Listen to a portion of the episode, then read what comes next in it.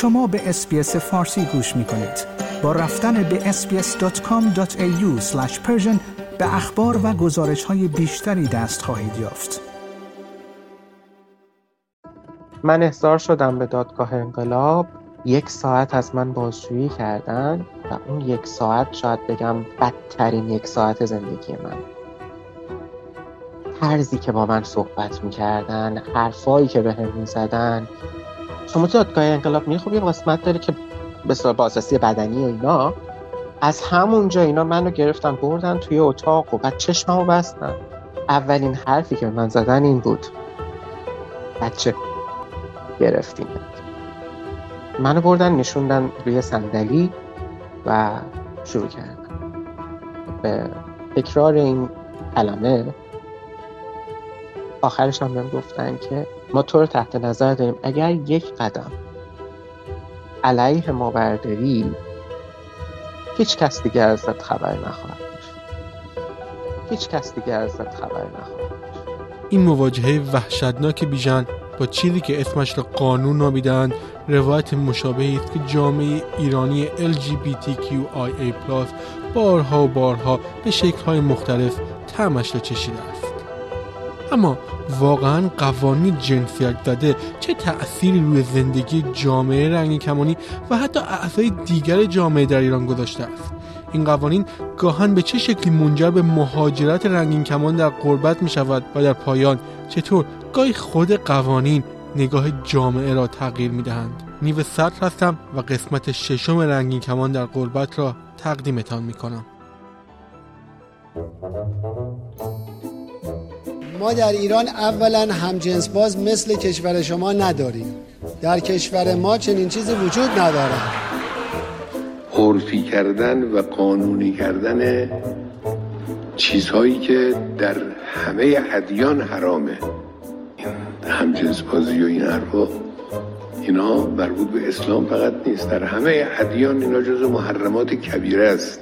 اینا رو قانونی می‌کنن اصلا خجالت هم نمی‌کشن.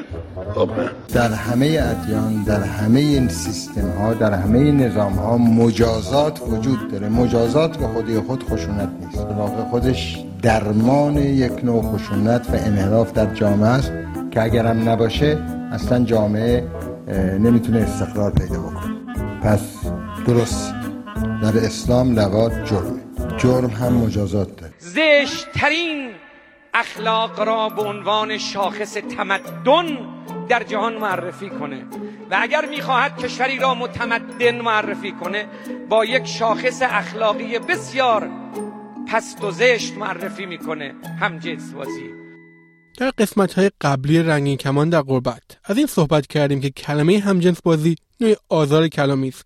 و اتفاقا نشان دادیم که نه تنها همجنسگرایی بلکه طیف مختلف جنسیت ها مانند همه جای دنیا در ایران هم وجود دارد و قرار گرفتن در این طیف به معنای داشتن یک اختلال نیست. اما ناآگاهی نسبت به همه این مسائل باعث شده تا امروز در ایران نظام حاکم این موضوع را انکار کند آن را جرم بخواند و با ایجاد قانونهای مختلف به مبارزه آن برود.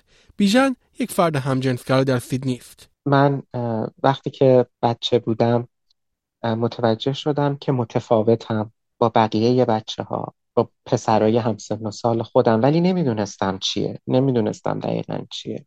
فقط اینو می‌دونستم که مثل بقیهشون فوتبال دوست ندارم مثلا. او علاوه بر خاطرات سختی که از ابراز میل جنسیش در ایران داشته یک روبروی خطرناک با قانون هم داشته است. ماجرایی که با سال 1388 و جنبش سبز شروع می شود با شروع این اعتراضات دوست پسر بیژن در تظاهرات بازداشت می شود بازداشتی که ناگهان از یک مسئله سیاسی به مسئله درباره گرایش جنسی او تغییر پیدا می کند. اتفاقی که افتاد من توی یه رابطه بودم و توی تظاهرات سال 88 بود برای انتخابات جنبش سبز دوست پسرم توی اون جنبش بود و اتفاقی که افتاد این بود که توی تظاهر یکی از تظاهرات اینو گرفتن اینو گرفتنش و بعد حالا شما فکر بکنید که تمام پیغامای ما همه چی تو گوشیم.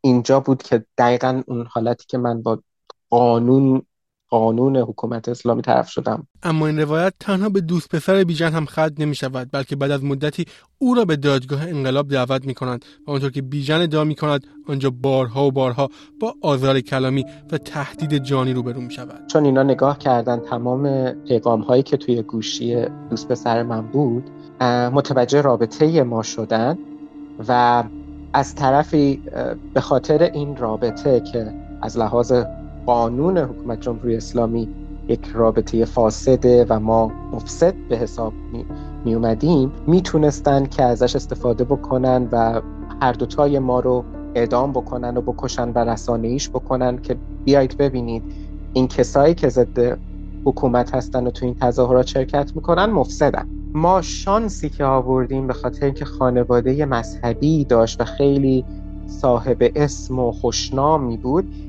نتونستن از این استفاده بکنن و حتی بازجویی که از دوست پسر من اون موقع بازجویی می‌کرد بهش گفت که تو شانس آوردی. وگرنه تو تو بیژن رو میفرستادیم بالای چوبه دار همجنسگرایی در قانون جمهوری اسلامی جرم محسوب می شود و مجازات آن می تواند از شلاق تا اعدام متغیر باشد. در سالهای گذشته بارها خبر اعدام همجنسگرایان و اعضای جامعه رنگین کمانی در ایران اعلام شده است. در آخرین مورد هم زهرا صدیقی همدانی و الهام چوبدار فعالین حقوق همجنسگرایان در ایران در خطر اعدام هستند. بیژن می‌گوید وحشت از قانون چیزی است که هر لحظه با او هست. ببینید این ترس یه ترسیه که شما از صبح که بلند میشی باهاته تا شب که میخوابی. یعنی توی هر لحظه امکان این وجود داره چه می‌دونم اگر که یک دیتی می‌ذاری این دیت ممکنه که یکی از عوامل جمهوری اسلامی باشه یا اینکه اگر که توی مهمونی یا حتی یه جمع دوستانه ای میری همیشه این احتمال وجود داره که بخوان شما رو دستگیر کنند و ببرن. همین ترس و وحشت هم باعث می شود که او مانند بسیاری از اعضای جامعه LGBTQIA+ که روایت هایشان را بازگو نکردند ایران را ترک کند و با ویزای دانشجویی به ایران بیاید. در این مدت او ارتباطش را قطع نمی کند و گاهی هم به ایران سفر می کند. اینکه یکی از دوستانش در مهمانی همجنسگرایان در ایران بازداشت و ناگهان ناپدید می شود. این اتفاق که افتاد با خودم نشستم فکر کردم گفتم که بیژن تو نمی‌تونی برگردی. خیلی خطرناکه و باید برای پناهندگی اقدام بکنی و این کارو کردم. بیژن در واقع از ترس اینکه روزی به ایران بیاید و ناپدید شود در استرالیا پناهنده شد. تصور اینکه دقیقا همون اتفاقی که برای دوستم افتاد برای من ممکن بود بیفته و اینکه البته احتمالش خیلی زیاد بود و به خصوص اینکه تحقیقی که داشتم انجام می‌دادم چیزی بود که قشنگ حالت ضد حکومت داشت. خاطر اینکه می‌خواستم اصطلاح حکومت رو نقد بکنم. و از طرف دیگه هم واقعا می‌خواستم که خودم باشم. نمی‌خواستم تظاهر بکنم که یه انسان دیگه هم. می‌خواستم که خودم رو ابراز بکنم. می‌خواستم خودم باشم. نمی‌خواستم دیگه خودم رو سانسور بکنم و مخفی بکنم. او حالا امروز در استرالیا است جایی که در آن قانون اعدامش نمی کند اگرچه که به گفته او اینجا هم قانون همچنان ایراداتی دارد. هنوز به نظر من استرالیا قوانین محافظه کارانش زیاده. از این جهت که هنوز قضیه یعنی سیم سکس کاپل خیلی جا افتاده نیست. حتی شما ممکنه که توی آکسفورد استریت که قدم می‌زنی با پارتنرت یه نفر بهت یه, حرفی بزنی یعنی هنوز این اتفاق میفته البته نه مثل ایران یا مثلا.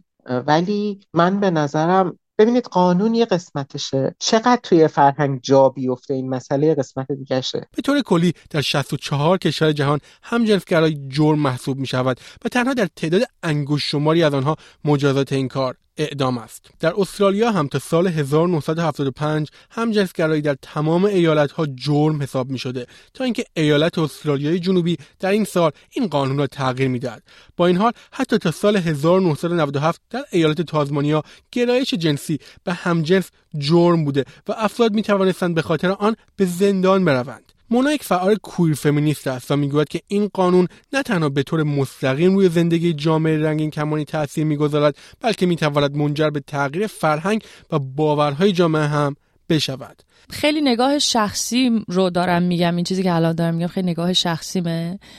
به نظر من قوانین و برخورد جا نگاه جامعه به یک موضوع خیلی لازم و ملزوم تغییرشون. یعنی هیچ وقت نمی‌تونی یکیشون رو جدا از اون یکی نگاه کنی. الان خیلی کشورها هستن که قوانین در حمایت از جامعه اقلیت های جنسی و جنسیتی دارن اما مردمشون نگاهی همراه با شرم دارن به افراد اون جامعه و بالعکس در رابطه با ایران هم ما می‌دونیم که کلا الان مثل شعار زن زندگی آزادی ما برای زندگی و آزادی نیاز به تغییر داریم. یعنی این شامل همه افراد تحت تبعیض در اون کشور میشه که ما نیاز داریم که قوانین تغییر کنن. ولی الان اگه بخوایم خیلی توی شرایط فرضی در نظر بگیریم موقعیت رو نه واقعا اگه قوانین تغییر نکنه همه آدمای یه مجموعه هم اگر نگاه مثبتی به یه ماجرایی داشته باشن تنها کاری که می‌تونن بکنن اینه که فشار بیارن که قانون عوض شه. یعنی اگه قانون عوض نشه خب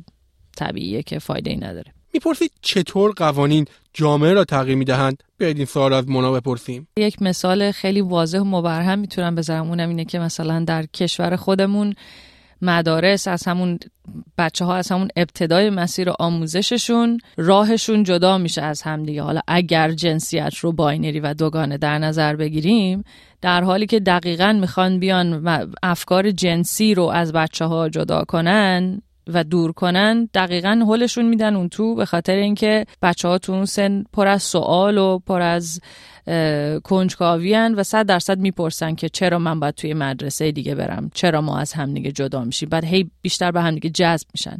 اینکه افکار جنسی داشته باشن ایراد نداره ولی اینکه در مسیر اشتباهی بیفتن توش به نظر من خیلی ایراد داره.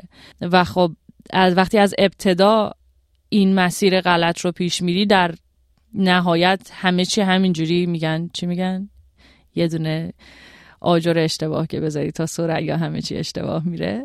دقیقا میشه اونجوری و اینجوری میشه که قوانین داره تبعیض به وجود میاره. من باید محدودیت داشته باشم ولی جنس دیگه محدودیت نداره.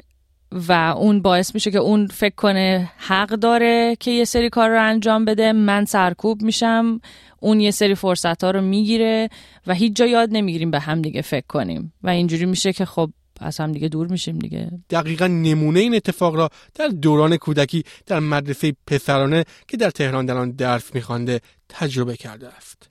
قبستان بودم. یه همکلاسی داشتم که من خیلی دوستش داشتم.